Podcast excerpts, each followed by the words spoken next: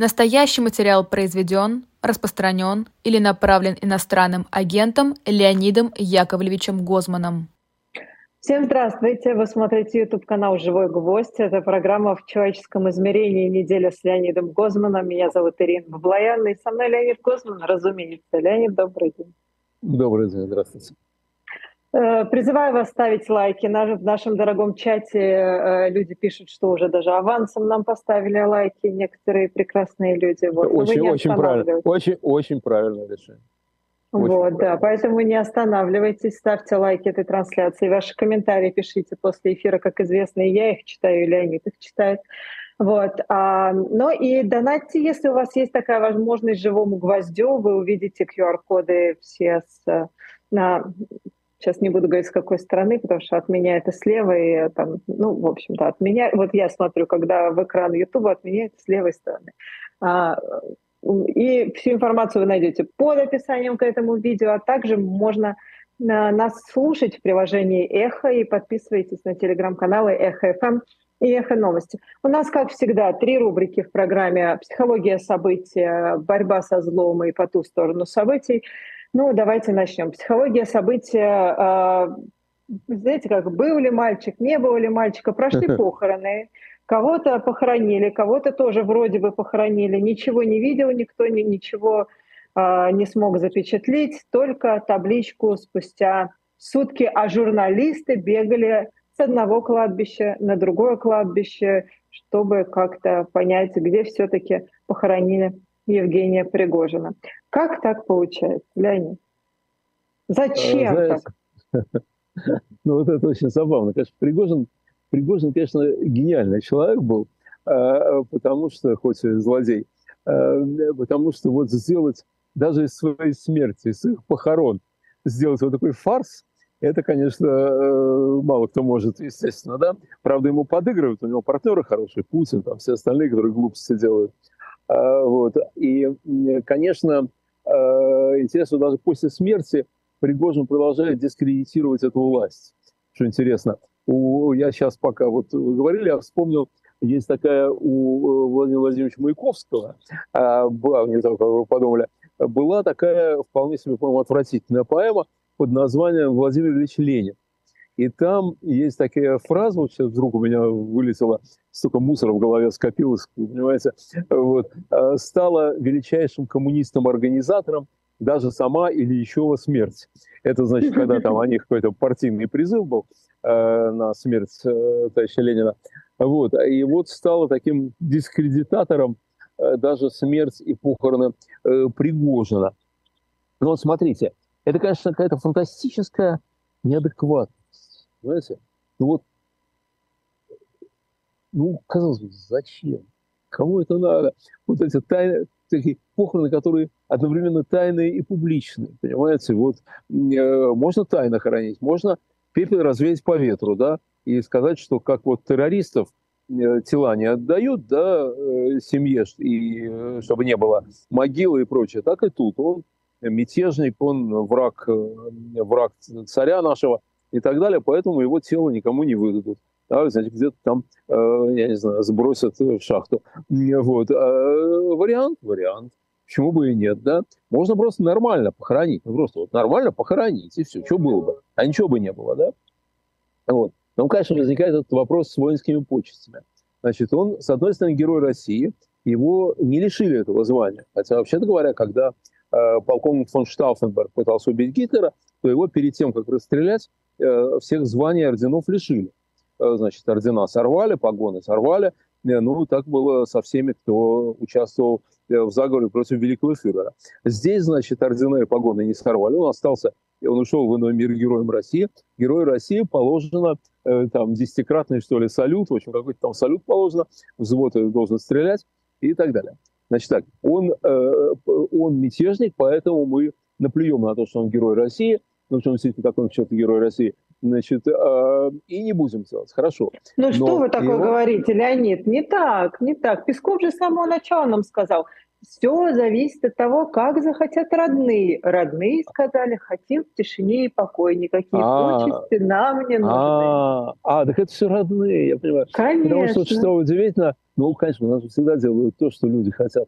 Конечно. Вот, Вы сомневались, что ли? Не, больше не сомневаюсь. Самая заботливая власть на свете. Это да, это да. Я по себе, по себе знаю. Значит, и ну, одновременно, значит, они похоронили рядом на другом кладбище похоронили другого героя России, э, который весь в эсэсовских э, татуировках э, этого самого Уткина, которого кличка Вагнер, почему они называются вагнеровцы. Вот. Его похоронили с воинскими почестями. Вот его похоронили с воинскими Так, одного бандита нельзя хоронить с воинскими почестями, потому что он бандит. Другого бандита можно хоронить с воинскими почестями, потому что... Почему? Потому что он герой не России. Знаю, может, может, родные так захотели? Кто наверное, родные, знает. наверное, родные захотели, да. Может, они референдум провели, воля народа. Я, я не знаю. Это вообще все какое-то ужасное безумие. Но, понимаете, ну как-то вот есть какая-то такая традиция, что ли, у людей вообще, не только в нашей стране, просто у людей. Ну, похороны – это похороны. Ну, все, уже нет человека, уже нет человека, уже все счеты с ним закончены – Э, дальше судьба его в руках э, э, Вседержителя, если он существует, да, вот. А мы уже все, ну вот все, что мы могли, так сказать, сказали, сделали. А сейчас его просто, просто хоронят, да. Вот. Как бы это превращать похороны в фарс как-то как-то не по понятиям, как-то ну, нехорошо это, по-моему. Вот. Они это превратят. Почему? Вот вопрос, вопрос почему, да? То есть, мне кажется, они это сделали от растерянности. От растерянности. Вот э, я вам... Они, они не ожидали того, что получилось. Они, они продолжают пребывать в том шоке, в котором они, в который они впали тогда, когда Пригожин объявил свой марш справедливости на Москву. Вот перед программой я вам рассказывал, у меня кот однажды, мой кот, он еще будучи котенком, он э, содрал со стола скатерть, ну так повис на скатерти, скатерть поехала, и крайняя тарелка, естественно, упала и разбилась. А котенок дико испугался, естественно. Ну, потому что он себе, так сказать, развлекается, а тут грохот какой-то раздается. Конечно, неприятно. Вот. И он, э, он, он, он заметался по комнате. Понимаете, он заметался по комнате, он не понимал, что делать. Ну, потом в конце он выбрал правильное решение, он забился под диван, вот, и там сидел, чтобы его оттуда не достали. А вот мне кажется, что они тоже мечутся, как вот э, мой кот, э, с э, перепугу. Чего они боялись? Мне кажется, они они никак не понимают, они, они никак не могут пережить вот этого унижения, которое они пережили, ну, пережить, в смысле, ну, закрыть его, да, то унижение, которое было у них, особенно у первого лица, в момент мятежа, сразу после мятежа, когда они перепугались насмерть, когда никто не стал их защищать, когда Путин вынужден был принимать Пригожина и его бандитов в Кремле, там, ну и так далее. Вот. Они никак не могут закрыть эту страницу. Понимаете, это такая сильная травма, по-видимому, оказалась для Владимира Владимировича, что... Даже нет человека и понять, простить не могут. Нет, ну понять и простить, это вообще не про него. Он никогда никому ничего не прощает. Это можно быть уверенным. Но он сам не может успокоиться, понимаете? Ну, потому что вот э, э, когда человек ведет себя столь неадекватно, как вот сейчас себя повел Путин, ну, понятно, что это все с ним утверждалось, да, вот когда человек ведет себя столь неадекватно, то эта неадекватность, это неадекватность надо как-то объяснить. Вот. вот я думаю, что это вот он никак не может примириться с этой травмой. Он не может ее пережить, он не может перевернуть эту, перевернуть эту страницу. Кроме того, я сильно подозреваю, что э, он переоценивает э, роль и потенциальные возможности Пригожина или образа Пригожина. Они все время боятся, сколько они понимают, что все разговоры о том, как народ их поддерживает, это вранье. Они это понимают, да? А, э, если захотите, вам поясню, что имеется в виду, да? А, почему, почему народ на самом деле нет поддержки. Вот сколько они понимают, что это вранье, что они это сами придумывают, да?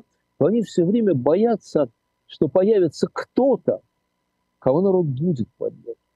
А все им боятся. Вы вспомните, прошлая парламентская кампания, выдвинули после голосования с ним товарища Грудинина, да, от коммунистов. Ну и что, Грудинин мог победить Путина? Нет, не мог. Тем более они посчитали как угодно.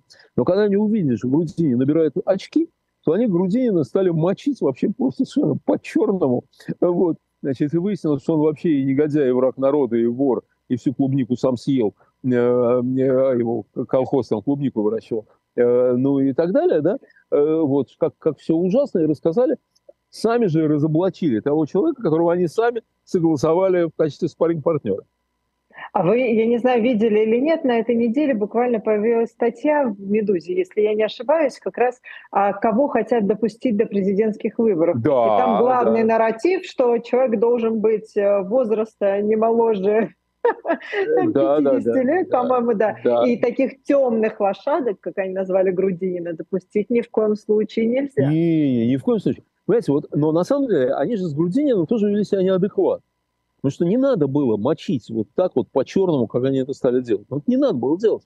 Вот. Надо было просто ну, спокойно подождать. Грудинин набрал бы свои проценты. Ну, что сказать, у нас плюрализм. Вот, понимаешь, 15% за коммуниста проголосовали. Ну, хорошо. Вот, у нас же демократия, демократия, что вы хотите? А за Владимира Владимировича все равно до хрена больше. Там, и так далее. Вот, вот, вот, нормально. Но они этого не знают, потому что они боятся.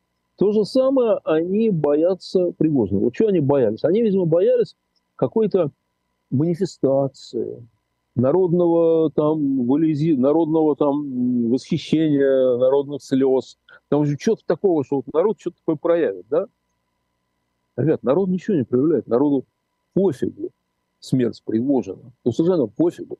И вот эти все стихийные мемориалы, про которые говорят, ну, ну побойтесь Бога, ну какие стихийные мемориалы?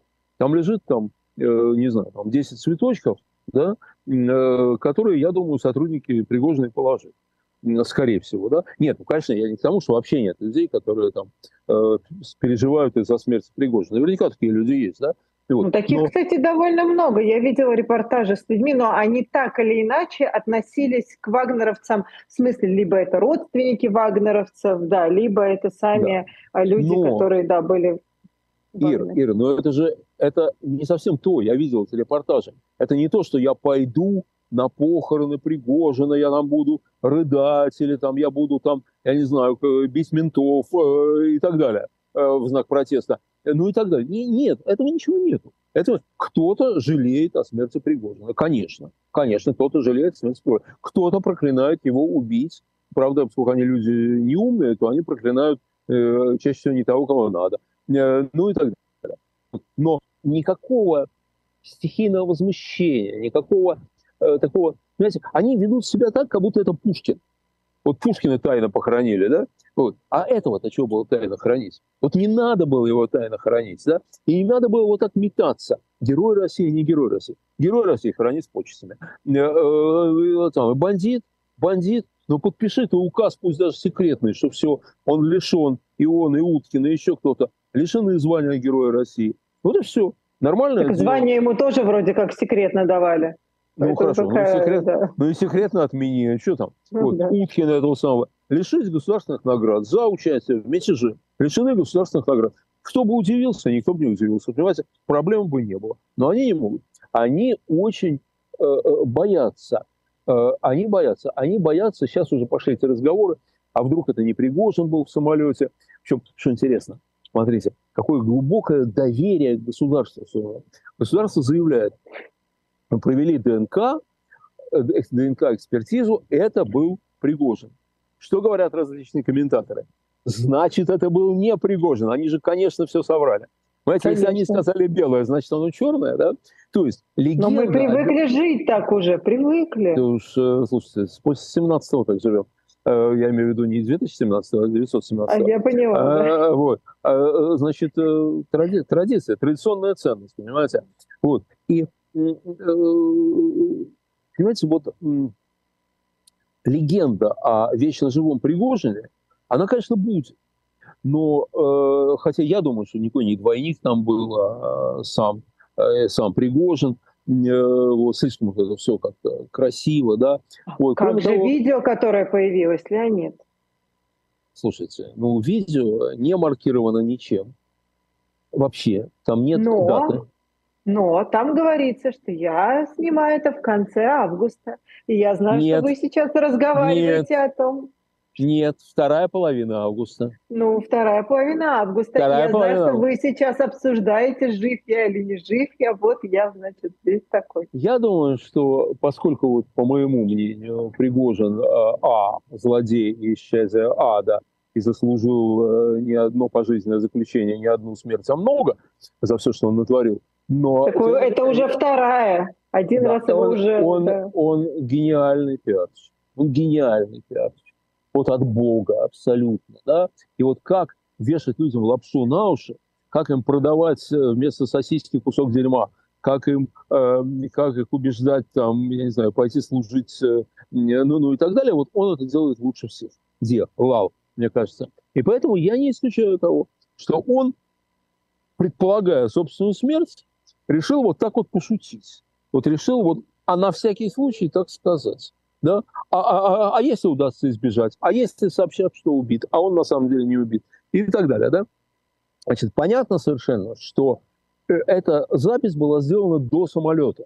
Потому что если бы он делал после самолета, он бы давал конкретику. В, этой, в этих словах он давал конкретику. Он бы говорил, вот вам сейчас говорят, что я был в том самолете, который они сбили. Это неправда, меня там не было. Там, я вот живой, я тра-та-та, и буду бороться дальше за справедливость. Он же этого не сказал. То есть это до самолета. Это, ну, мало ли почему он это, мало ли почему это сказал. Но у нас боятся некоторые люди уже, говорят вот о чем. Что появится лжепригожин, лжепригожин один, лжепригожин два там и так далее. Что сейчас, как положено э, в смутное время, э, пойдут самозванцы. Да? Значит, ну ведь сколько было самозванцев на, на Руси, совершенно дикое количество, дикое количество этих самых Лжедмитриев, было там э, целый полк, э, кроме тех, которые были широко известны. Ну Вот. А, так вот, э, и там одного из них не только самого повесили, а повесили всех его детей, в том числе младшему было, по-моему, 4 года, эм, ну, вот, в борьбе с э, самозванчеством. Значит, я думаю, что никаких лжепригожинов не будет. Вот почему. Лжедмитрий претендовал на царский трон. Он, вообще говоря, не просто для, э, для прикола себя объявил Дмитрием, да, а для того, чтобы взойти на русский трон, между прочим, да, и даже взошел на некоторое время. Пригожин настоящий или придуманный, или еще какой-то, не имеет шансов зайти на русский трон. Вот почему. С ним не связано вообще, кто может, так сказать, зайти на трон.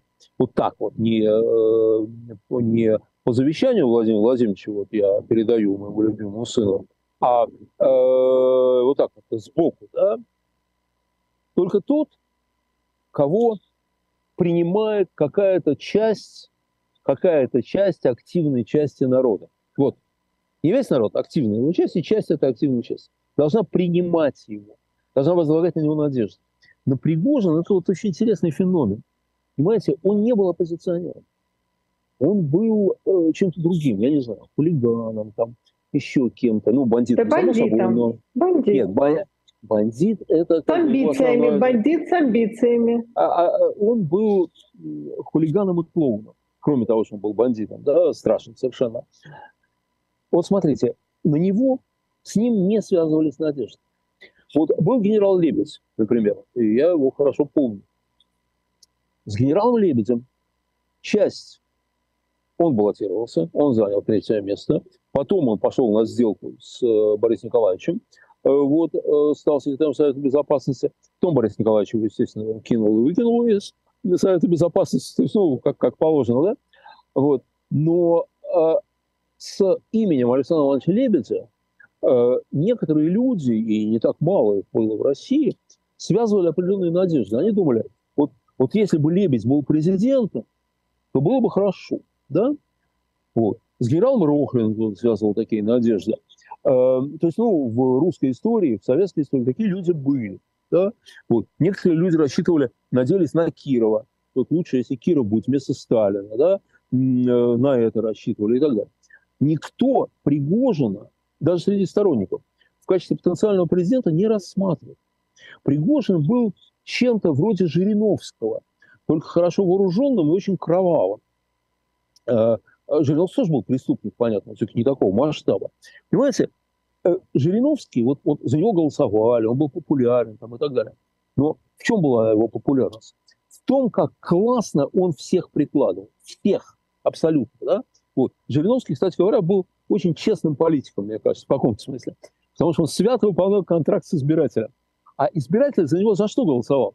Чтобы Жириновский валял Ваньку, показывал всем голую задницу, вот, и люди от этого получали удовольствие. Вот Жириновский это и делал.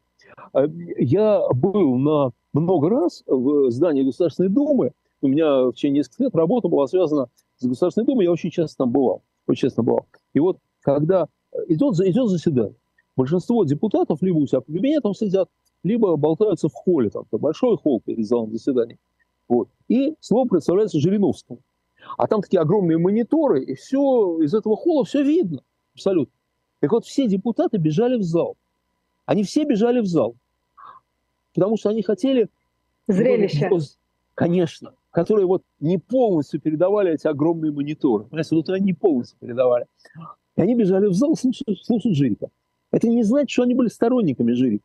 Очень многие были, которые были совершенно его противниками. Но это такой, ну, такой прикол гигантский там и так далее. Пригожин делал примерно то же самое своими выступлениями. И он был популярен как человек, который озвучивает то, что людям приятно слышать. Понимаете, когда он мочил генералов, когда он говорил Шойгу, твою мать, там э, еще чего-то, людям это приятно само по себе. Понимаете, когда э, покойный Геращенко, бывший председатель Центробанка, матерился у вас в эфире на «Эхо Москвы», это была огромная популярность этой программы. Он, видимо, пьян был, я не знаю, ну, ну хотя не мое дело. Э, вот. Но он там э, матом прошелся, и это ужасно всем понравилось. Ужасно всем понравилось. И Пригожин этим нравился. То есть он не был, но, при, но тем человеком, с кем связана надежда, он не был. Пригожин не был тем человеком, которого люди хотели видеть президентом. Потому что людям все равно? Нет, не потому что все равно. Просто, ну вот как бы он, он другого типа человек. Я не знаю, он другого типа человек. Кто-то хочет видеть президентом Навального. Ну, такие люди есть, их не очень много. Кто-то Зюганова, простите. Кто-то, ну, может быть, не Зюганова, но кого-то от коммунистов. Ну, какого-то от коммунистов, да. Да, да, Зюганцев уж очень, так сказать, там... Э, ну... Вниз, вниз давно пошло, уж очень инволюция. Ну, что, что вы такое говорите? Он кандидатом будет на пост президента в 2024 году скорее. Э, вы, э, вы знаете, у меня вот какая идея возникла после публикации МИДО, значит, кандидат. Это же фантастика Я... еще. Там будет еще этот господин Слуцкий, если это все будет так, как там описывается. Слуцкий... Это великие выборы. Слуцкий, скорее всего, не будет, потому что Слуцкий, во-первых, умный, и ему получить совсем мало нехорошо. Во-вторых, во-вторых, Слуцкий совершенно не способен к приколам. Понимаете, вот он, он не способен, он такой очень скучный, на самом деле, в паблике человек. Вот. Поэтому нет, я думаю, что они найдут кого-нибудь другого, хотя посмотрим. Но у меня как раз в связи с этим у меня есть предложение. Вот говорите, Зюганов. Мне кажется, он, он, он классно, извините, он классно вписывается, но он же, помните, харасмент и все с да. А, мне кажется, он вообще идеально вписывается в этот э, э, цирк. Вы знаете, что я вам скажу? Харасмент – это не потому, что он такой отвязан. Он очень дисциплинированный, он очень себя контролирует харасмент не его характеризует, а систему. А Слуцкий считал, что он в своем праве. Это же крепостные девки, а он боярин. Вот. Ну, что, боярин не может крепостную девку потрогать? Какая гадость, да? Конечно, может. Конечно, может. Вот. То есть, понимаете, он в его системе ценностей, в его э, взгляде на мир, вот эти журналистки, да, Эм, э, которых, которым он приставал, там, и все прочее, да, нам словом и частично даже но пока я знаю, он, ну, они для него люди другого сорта, второго, третьего, двадцать пятого, понимаете? Вот. И он имеет право, вот в чем дело, он имеет право. Вот отвратительная эта история вся со Слуцким, не тем, что мужик себя не сдержал там, и что-то сделал. За это тоже надо наказывать, конечно, если себя не сдержал. Ты себя сдерживал, мало ли чего. Вот. Но самое отвратительное в этой истории не то, что мужик себя не сдержал, а то, что мужик считает, что он в своем праве. Вот что действительно отвратительно. Вот возвращаясь к выборам президентским будущим, у меня такое есть предложение для администрации президента. Значит, разрешить баллотироваться покойникам. Вот им сложно найти сейчас людей, да? Смотрите, Жириновский всегда готов. Так? Жириновский. А кроме Жириновского еще, вот если вот покойников брать, сколько можно... Ну, Дик сделают, они же, он же выступал на ну, форуме экономическом виде, конечно. Ну, совершенно без проблем. Ну, совершенно без проблем, да? Вот. И, понимаете, они все ли равно?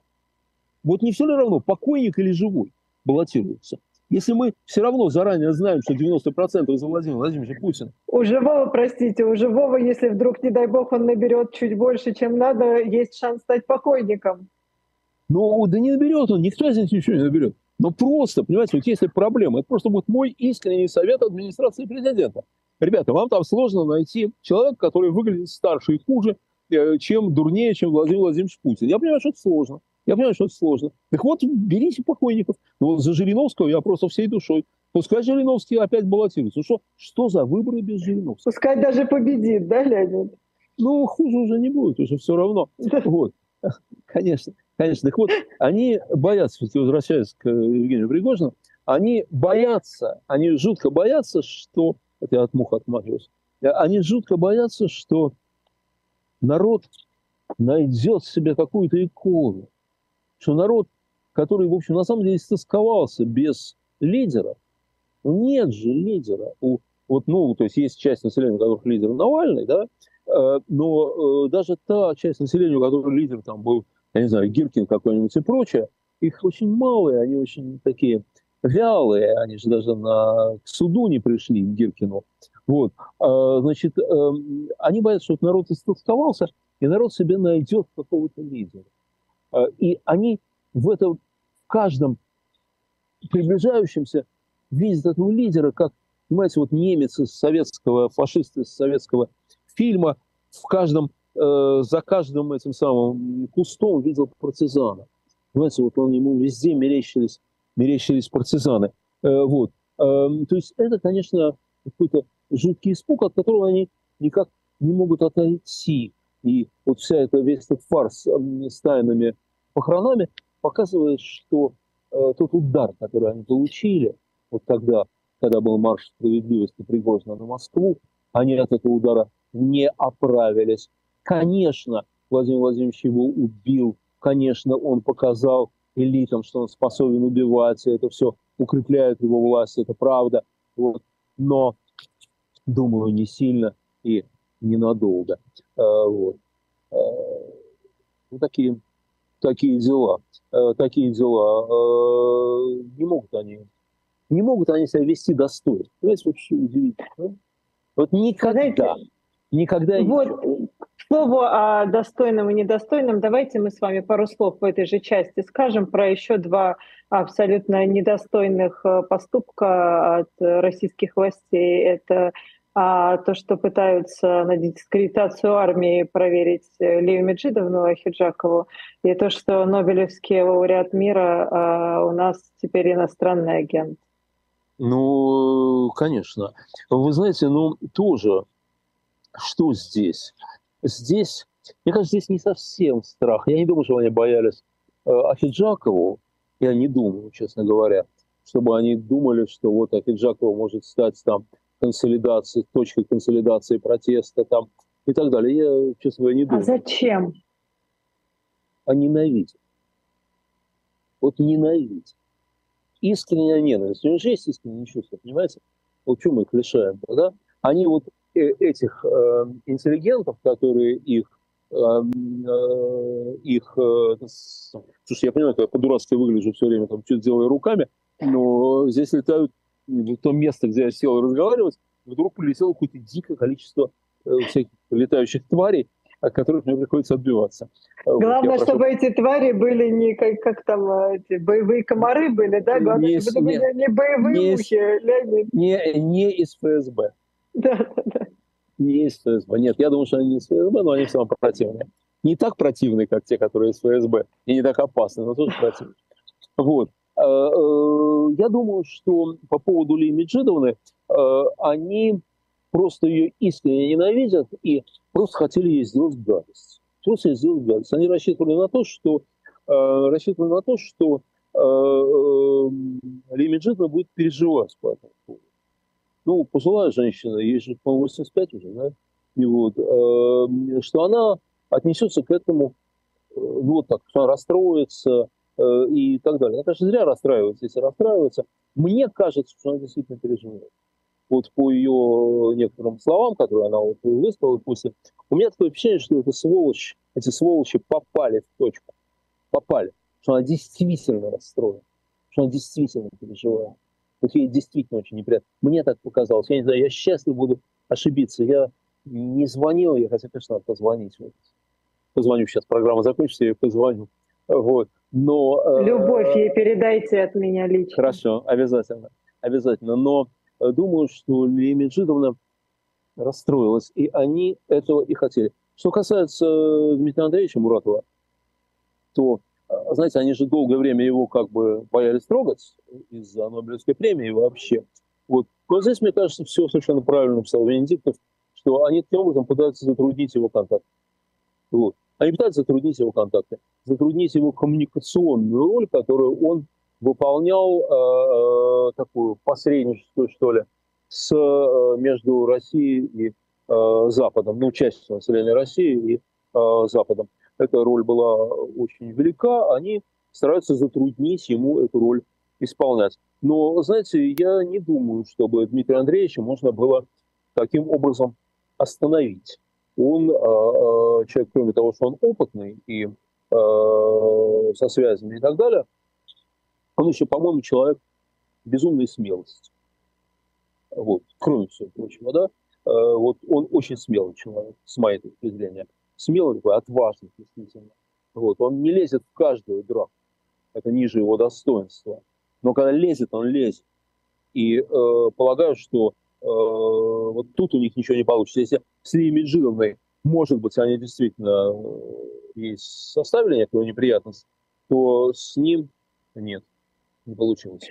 Мне кажется. Да, э, наша с вами коллега Ольга Бычкова очень смешно у себя в социальных сетях написала, что внезапно они обнаружили, что Нобель-то иностранец. Вот. О, да. О, да. да. О, да. да. Хотя, а... хотя, хотя он очень сильно связан с Россией. Ну, тем более. А, давайте переходить ко второй, ко второй рубрике «Борьба со злом». И у нас с вами там несколько, несколько дел и несколько судов. Да.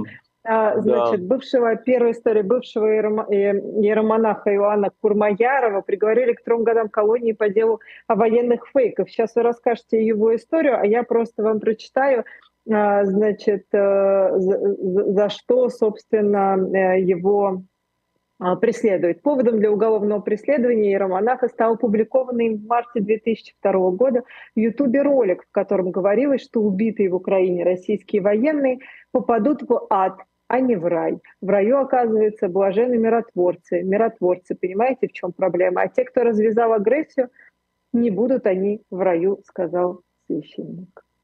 Ну, отцу оно виднее, по, я не могу с ним спорить по поводу рая и ада, кто я такой. Э, вот. Но э, это действительно очень интересный человек. И понимаете, вот это, как бы сказать, он, он не наш человек. Есть, ну, не наш в том смысле, он он не разделяет очень многие наших взглядов с вами, да? Значит, он, например, сказал уже, что э, э русские и украинцы один народ. Или там практически один народ. Он сказал. Он сказал, что его mm-hmm. очень беспокоит, что это война православных друг с другом. А что, другие не воюют? Там э, в процентном отношении погибло бурят и дагестанцев больше, чем кого-либо еще. А они вроде как к православию отношения никакого не имеют. Да? Кроме того, я полагаю, что э, с обеих сторон большинство людей э, никакой церкви не принадлежало. Большинство людей с нашей стороны, со стороны э, Украины думаю, что не принадлежат. Ну, говорят, что, что на фронте атеистов нет, и, может быть, там люди как бы готовы причастие принять, еще что-то. Но, тем не менее, вот ну, сказать, что это война православных, ну, это неправильно. Кроме того, возникает вопрос, а если бы они, а если не православные, можно войны развязывать, что ли? Ну, что за... Вот. Но это ладно. Это ладно. Понимаете, это человек, вот а, этот отец Иоанн, это человек, который выполняет свою миссию. Вот он говорит то, что он считает нужным и должным говорить, он был в Украине, между прочим, и с украинскими властями он поругался, и оттуда уехал. А вот за какие-то неправильные с точки зрения каких-то украинских людей высказывания, да? Вот. А он приехал сюда и э, получил э, приход э, в Новосибирскую епархию. И стал выступать против войны с религиозных позиций, что вот война – это нарушение там, заповедей там, э, и так далее. Вот. За что его отправили за штат. Он сейчас называется заштатный клирик. Вот. А, значит, он не запрещен к служению, но он выведен за штат. Он приехал в Питер, не знаю почему, по своим личным обстоятельствам, он сам оттуда. Вот. И знаете, что он сделал? Это просто, это просто великий человек. Он открыл виртуальный приход. Виртуальный приход. Представляете себе? Да? И у него есть прихожане. И он этим прихожан, с этими прихожанами, он по интернету, вот как мы с вами сейчас, да, где, в общем, не только одна порнуха, как думает э, Владимир Владимирович, и вот он им э, э там и проповеди читает, еще что-то, кроме того, он читает э, очень хорошие лекции, он очень грамотный человек э, по религии, там, Библии, там, прочее. Вот. вот он, вот он занимает такую позицию, да, вот. Когда его взяли, то он сказал, что как светский человек он раскаивается. На чем рассказывать? Он сказал, я вообще говоря, священнослужитель. Вообще говоря, вся эта политика не мое дело. Вот. Поэтому хотите мне рассказывать, я рассказываю. Как светский человек я рассказываю. Как христианин, конечно, нет. Сказал отец Иоанн. Вот. На что судья ему сказала в коридоре, просто вот мне рассказали, которые это сами слышали, а вы не думайте, у меня рука не дрогнет вам приговор э, писать, да? Вот. Рука, непонятно, дрогнула или нет, потому что она ему дала ниже низшего там минимум... Три года. 6, да, она дала три. Да. Она дала три. Да. Вот. Но, понимаете, вот как бы так, три ни за что, это уже вообще э, предел гуманизма получается, да? Вот такая, такая система. Вот. И э, мне кажется, очень достойным уважения позиция отца Иоанна. Понимаете, я вот, хотя вот ну, вещи, с которыми я категорически не согласен, конечно, я вот сказал вначале, да, вот, но этот человек у меня вызывает очень глубокое уважение, несмотря на несогласие в каких-то вопросах. Потому что вот он, вот он видит, вот так видит свой долг христианина, свой долг священнослужителя, и он этот долг выполняет. Вот. Украинцы были недовольны, а он все равно выполнял. РПЦ была недовольна, все выполнял. А теперь его посадили, а он все равно выполняет. Понимаете? А он все равно выполняет. Я уверен, что и в колонии он будет себя вести точно так же. Вот точно так же. Я не знаю, что он с ним делать будет. Он там приход организует. Понимаете? К нему зэки вот будут это, ходить. Вот, вот в этом я, кстати, уверена. При том, что вы знаете, что помимо ареста ему еще запретили администрировать сайты. Ну, это всем запрещаем. Всем. Ну, так он не будет там Нет, в но в его случае интернет. это особенно прекрасно, когда ну, да, в колонии да, все равно, да, ну, в колонии интернет Вряд все равно ли, да. да. Но я полагаю, что, не знаю, что в одиночке, что ли, держать все это время. Потому что он же как вот такой человек, такой человек, он останется священнослужителем и в тюрьме. И там он будет, как вот его Кирилл, э, патриарх святейший, значит, э, вывел за штат. А он сказал, «А, не, не важно. Я же священник, священник. Я, я перед Богом священник. Понимаете? Поэтому он сделал виртуальный приход. Вот. Там у себя в бараке, в отряде, да, он тоже приход сделает. Я уверен совершенно. Они с ним наплачутся еще с этим отцом, отцом Иоанном, э, дай бог. Пожалеют, ему... по, пожалеют, что арестовали. Пожалеют, что связались. Вот. Э, так что дай бог ему, дай бог ему сил. Вот. А, а, а еще что произошло, Ольга, э, Ольга Смирнова, которую мы с вами рассказывали. Э, Кировский районный суд Питера, приговорил да, ее к шести годам колонии общего 6 режима. Лет, да. Да. Напоминаю, 54 года, э, очень успешный архитектор, э, э, Семь антивоенных до... постов э, да, по да, версии следствия. Да, да. да. Причем, причем ее вина состоит в том, что ее позиция не совпадает с позицией генерала Коношенкова, э, Марии Захаровой и других достойных людей. Знаете, вот не совпадает и все. А она не совпадает. Она и говорит, а я что, не совпадаю. Так вот, ее, конечно, посадили, как и должны были посадить, когда мы с вами последний раз про нее говорили. Как мы и говорили. Ну, было понятно, собственно. Да, ну, конечно, посадили. Но, э, знаете, почитайте, и вот я прошу слушателей наших, почитать ее последнее слово. с которым она выступала. Ребята, она, она, конечно, победитель. Она, конечно, победитель. Не они. И вот, помните, мы с вами говорили, что еще народовольцы придумали это понятие «обратный процесс», значит, когда государство обвиняет тебя, а ты в ходе суда обвиняешь государство. Вот. Ну, вообще, она в государстве мокрого места не оставила от этого, мне кажется, да? Я, вот. Ну, могу, я могу одну цитату прочитать из ее последнего слова, чтобы как-то угу. мы с вами...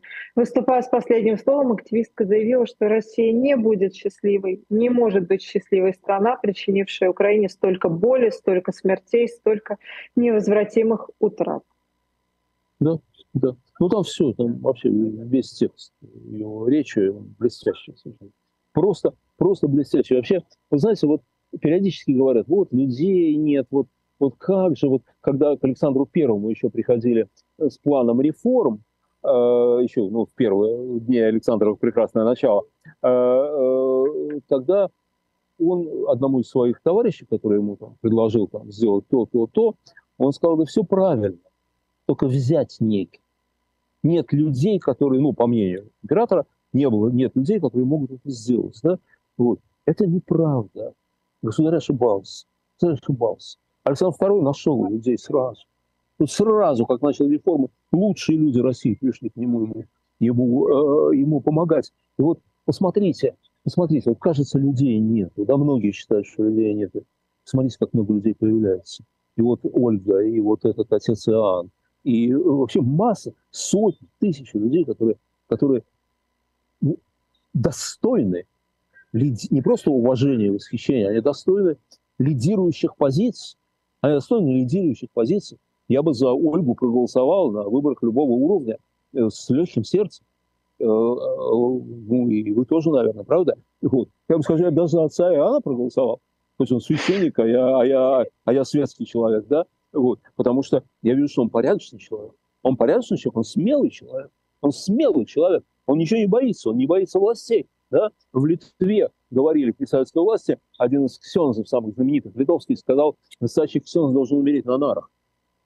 Вот э, роль священника вот в этом состоит противостояние э, неправедной власти. Да? И вот этот самый отец Иоанн, э, при всех моих с ними несогласиях, он противостоит неправедной власти. Да? То есть людей на самом деле очень много. И вот еще одну вещь про вот эту борьбу со злом, не могу не сказать, она, конечно, очень важна. Да. Вы знаете, что Арестович, э, ну, все знают, кто это такой, такой знаменитый э, спикер, э, был официально, сейчас неофициальный, украинский, значит, Арестович сказал, что надо бы менять наших политзаключенных, вот тех, которые за антивоенные всякие вещи сидят, да, на пленных российских солдат.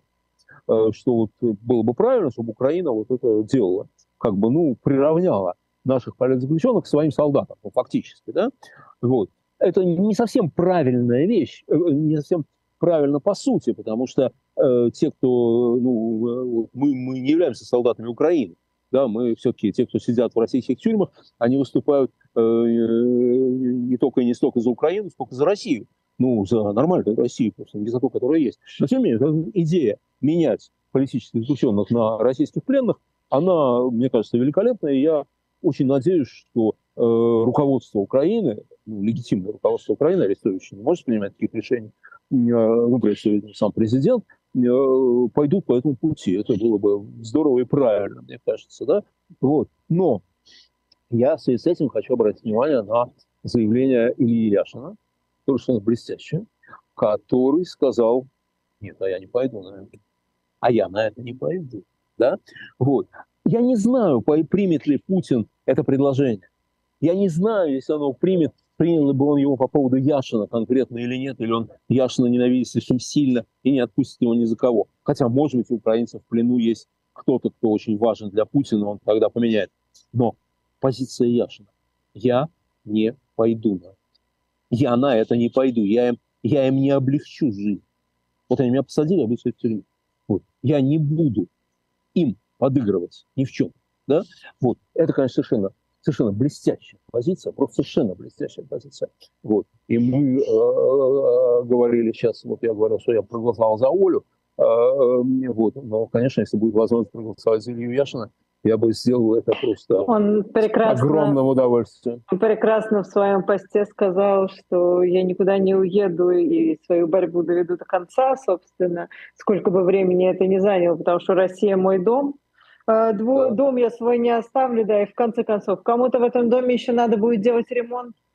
Это точно, это точно, это замечательно, это замечательно. Вы знаете, это, вот, это действительно героическое поведение, совершенно героическое. Я помню, был какой-то такой советский детектив из времен гражданской войны, где, значит, какого-то э, чекиста-подпольщика, который там где-то был на территории, занятой белыми, его меняют на какого-то, значит, э, белого там э, офицера, который там какой-то там каратель, там еще что-то, еще что-то, но его меняют, чтобы его получить назад.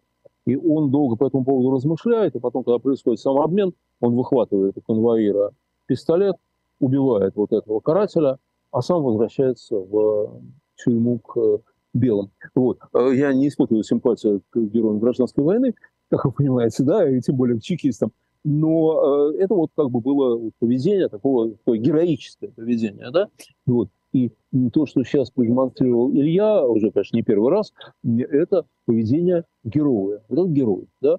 Вот. Так что разговоры о том, что у нас нет людей и неким взять, это неправда. Это неправда. Людей у нас э, более чем достаточно, и э, когда э, вся эта система рухнет, то у нас будет не нехватка людей, а конкуренция между ними. Когда там э, такие люди, как э, Оля, как Илья, как еще кто-то, они будут конкурировать друг с другом за, там, не знаю, место э, депутата от этого округа, например, и так далее. Естественно, ну, как бы политика дело конкурентная, вот, но нехватки людей у нас не будет никогда. У нас они есть, и они совершенно замечательно. Кроме того, понимаете, вот такой поступок, как то только себя ведет Оля, как себя ведет э, Илья сейчас. Знаете, это, это повышает нашу национальную самооценку, если хотите, да? Потому что нам со всех сторон говорят, что вы вообще все, вы все дерьмо, вы все прокляты там и так далее, да? Подождите, ребята, а если такие есть, может, мы не все не все дерьмо, не все прокляты, да? Вот. Может, вообще нам есть за что себя уважать тоже, несмотря на страшные преступления, которые сейчас творит э, наша страна нашим именем, да? Вот. Поэтому Илье огромное спасибо и за то, что он сделал, э, и очень хочу увидеть на свободе, и очень хочу за него проголосовать. А, прежде чем мы перейдем к заключительной части, к нашей первой части, пришел просто прекрасный комментарий, не могу его не зачитать. Пригожин — человек сложной судьбы, а преступник — Лея Хиджакова. Вот. Да, конечно. Красиво, красиво. Да, человек, сложной человек сложной судьбы. Хочу напомнить, что э, э, Евгений Пригожин сидел э, не за то, что он там, я не знаю, подпольно занимался бизнесом при советской власти. Он сидел за грабеж, за разбой. Он, они с двумя подельниками напали на какую-то женщину, вот, он, подскочив к ней сзади, ее душил. Э, задушить не получилось, но он душил. Понимаете? То есть это человек, который вообще никогда не должен быть на свободе. Не должен был быть. А он ничего как-то вот а, вышел. Да. Ну что ж, у нас с вами вот. 7 минут остается по ту сторону событий. Да, это я, я хотел сказать про Ленком про Конечно. А, вот, Невозможно смотрите. не сказать ну, про Ленком. Да, конечно. Тем более конечно. после их письма в российской газете. Ну, после их письма, э, вы знаете, я искренне сочувствую членам труппы. Потому что теперь их вообще никуда не пустят. Ну, просто вообще никогда и никуда. Э, э, ну, в Беларуси. Да, откровенно говоря, мне кажется, можно заколотить уже театр. Все. Абсолютно, да, абсолютно. Вот. А понимаете, в чем дело? Вот что столкнулось? В чем такая дискуссия бурная идет? Что столкнулось? Позиция за войну или против войны? Нет. Нет, не в этом дело. Не в этом дело. Ну да, там есть конечное число негодяев там, э, во главе театра и некоторых актеров, которые э, корыстно, из корыстных соображений, из соображений карьеры поддерживают все это безобразие военное, да? Окей, забудьте про них. Это пена, сволочь всякая, что про нее говорить-то, да? Но там же есть актеры. Это же был очень хороший театр. Он сейчас хорошим остался, между прочим. Ну, чисто профессионально. Вот. И там э, наверняка масса людей, которые понимают, что война преступна, которые все это понимают. Но просто, ну, каждый из них говорит, ну, а что я могу сделать? А что я могу сделать? Вот. Что вы хотите, чтобы я, значит, на долгов пошел? Да? а оплатить мне кто будет, а семью мою кто будет кормить. И не поспоришь с этим, между прочим. Или там говорит, а я, я творец, я искусство делаю, да, выступить с политическим заявлением каждый дурак может. А вот сыграть на сцене только я могу. Я могу, а ты не можешь. Да? И я несу людям свет, я, они у меня плачут, смеются на, в зале. Э, я делаю то, чего другие делать не могут. Что рядом с этим какое-то дурацкое заявление? Вот. Понимаете, это понятная позиция. Это понятная позиция. Тем не менее, я считаю, что правильно суд не пустили в Израиль. Правильно, что пустили, мне кажется. Знаете почему? Здесь столкнулась не, не позиция за войну и против войны.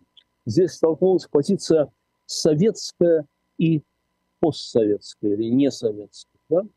Значит, Объясните. А поясню. Вот они чего они не сделали? Вот вообще в чем как бы к ним претензия? Вот к тому актеру, который ничего про войну не говорил. Те, кто говорили, поддерживали войну, с ними что говорить-то, да? Ну, все, все понятно, уже, да. да. конечно, да. А вот какой-то человек, который вот к нему какие претензии? А почему ты молчишь? Да? А почему ты молчишь? Твой начальник вот такое несет, а почему ты так не ответил? Да? Вот от имени коллектива опубликовано письмо, а что ты не сказал, а я это не подписываю. Да, а я, а я с этим не согласен. Там же имен нет, коллектив, коллектив, да, э, все гуртом. Окей. Но ведь никогда при советской власти так не поступали. Никогда. Советский человек – не считал себя ответственным за то, что выходит за пределы его очень маленькой сферы. Вот его семья, его там еще чего-то, там может на работе честно работать, там выполнять э, обязанности и так далее. Но он не был ответственным за Афганистан, например, за концлагеря, за э, впавшего в маразм Брежнева, да, сиськи-масиськи и все прочее. Нет, он за это не отвечал. Он не отвечал даже за свои действия, когда они были, с его точки зрения, вынуждены. Ну вот смотрите, там э, в цехе собирают собрание клеймить израильскую военщину. Да? И все клеймят израильскую военщину. Или в каком-нибудь институте, вот у меня на кафедре это бывало, э, значит, э, вот завтра твоя очередь, ты пойдешь к столбу на Ленинский проспект, столб номер такой-то, встречать очередного людоеда, э, друга Советского Союза и размахивать флажком. Вот. Я помню, устроил дикий скандал, я отказался идти, вот. Э, меня чуть с работы не уволили, естественно, за это. Ну, просто я, я вот не мог. Я не мог пойти и махать флажком, понимаете? Вот. Но в основном люди ходили, кто-то вместо меня пошел. Не, причем как? Не, причем мне сказали... Унижать человеческое достоинство. Мне сказали, это же, это же обязанность. Ну что ж такое? Что другое должен идти за тебя? И я сказал, я нашел компромисс. Я говорю, окей, я за него пойду на овощевазу. Картошку грузить. Годится. Я согласен. Вот. И так и было. Действительно, вместо меня пошел человек, а я вместо него пошел на общую базу. Его было учить на общую базу, я пошел.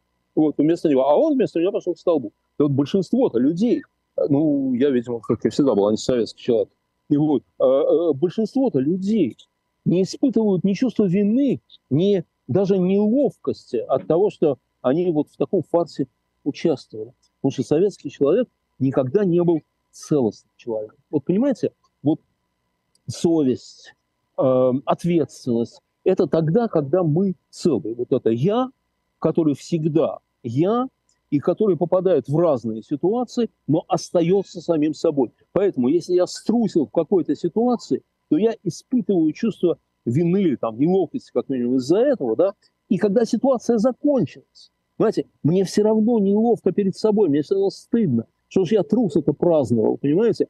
А настоящий советский человек, он мог сказать, нет, это была ситуация другая. Мне объяснял один раз, давно-давно при советской власти, продавец мясного магазина.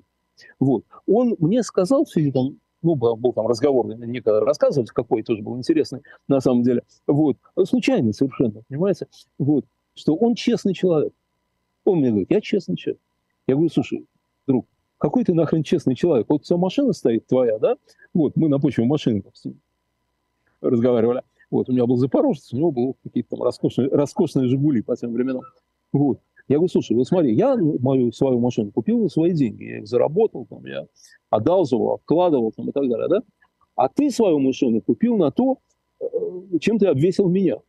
Вот, меня и многих других. То есть ты вор. Какой же ты честный человек? Он так обиделся, говорит, ну что ж, не понимаешь, что ли? Это у меня работа такая. Я говорю, слушай, подожди, то есть ты вором работаешь? Он говорит, ну, понимаешь, ну, можно да. и так сказать, можно и так сказать, но это работа. А вообще я честный человек. Если я тебе пообещаю что-то, я это сделаю. И это не исключено. И, понимаете, советский палач, там, НКВДшный, мог вполне считать себя гуманистом. И был гуманистом в отношении с близкими. Вполне мог быть, да? Комсомольский какой-нибудь работник, работа которого была в постоянном вранье, постоянном вранье, да? Вот. А, э, э, он вполне мог себя считать порядочным человеком. Там, и так далее. А вот не советский человек, он целостный. Целостный. И сейчас к людям, советским людям из Ленкома, то есть, не, советские это не обязательно плохие, не советские это не обязательно хорошие, да? Но к людям из Ленкома, как к советским людям, предъявили не советские требования. Сказали, ты отвечаешь за то, что от тебя не зависит. Ты отвечаешь за то, что говорит твой начальник. А они, они не могут. И, понимаете, это... Я не знаю, как надо поступать. Я не судья трупеленком. Кто я такой, чтобы судить других людей? Но я... Я не знаю, как поступать. Каждый сам решает, за что и когда ему стоит рискнуть свободой или деньгами, или там чем-то, да? Каждый сам решает. Но конфликт именно в этом. Их обвинили в том, что они советские люди. Ну, а выводы они сами должны будут делать для себя, какие-нибудь сделают, наверное. Леонид Гозман, Ирина Баблоян. Программа «В человеческом измерении. Неделя с Леонидом Гозманом». Мы с вами прощаемся. Не забудьте поставить лайк этой трансляции. Мы вернемся к вам в следующее воскресенье в 5 часов по московскому времени. Спасибо, Леонид. Вам спасибо и всем удачи. Не опускайте рук, все будет хорошо.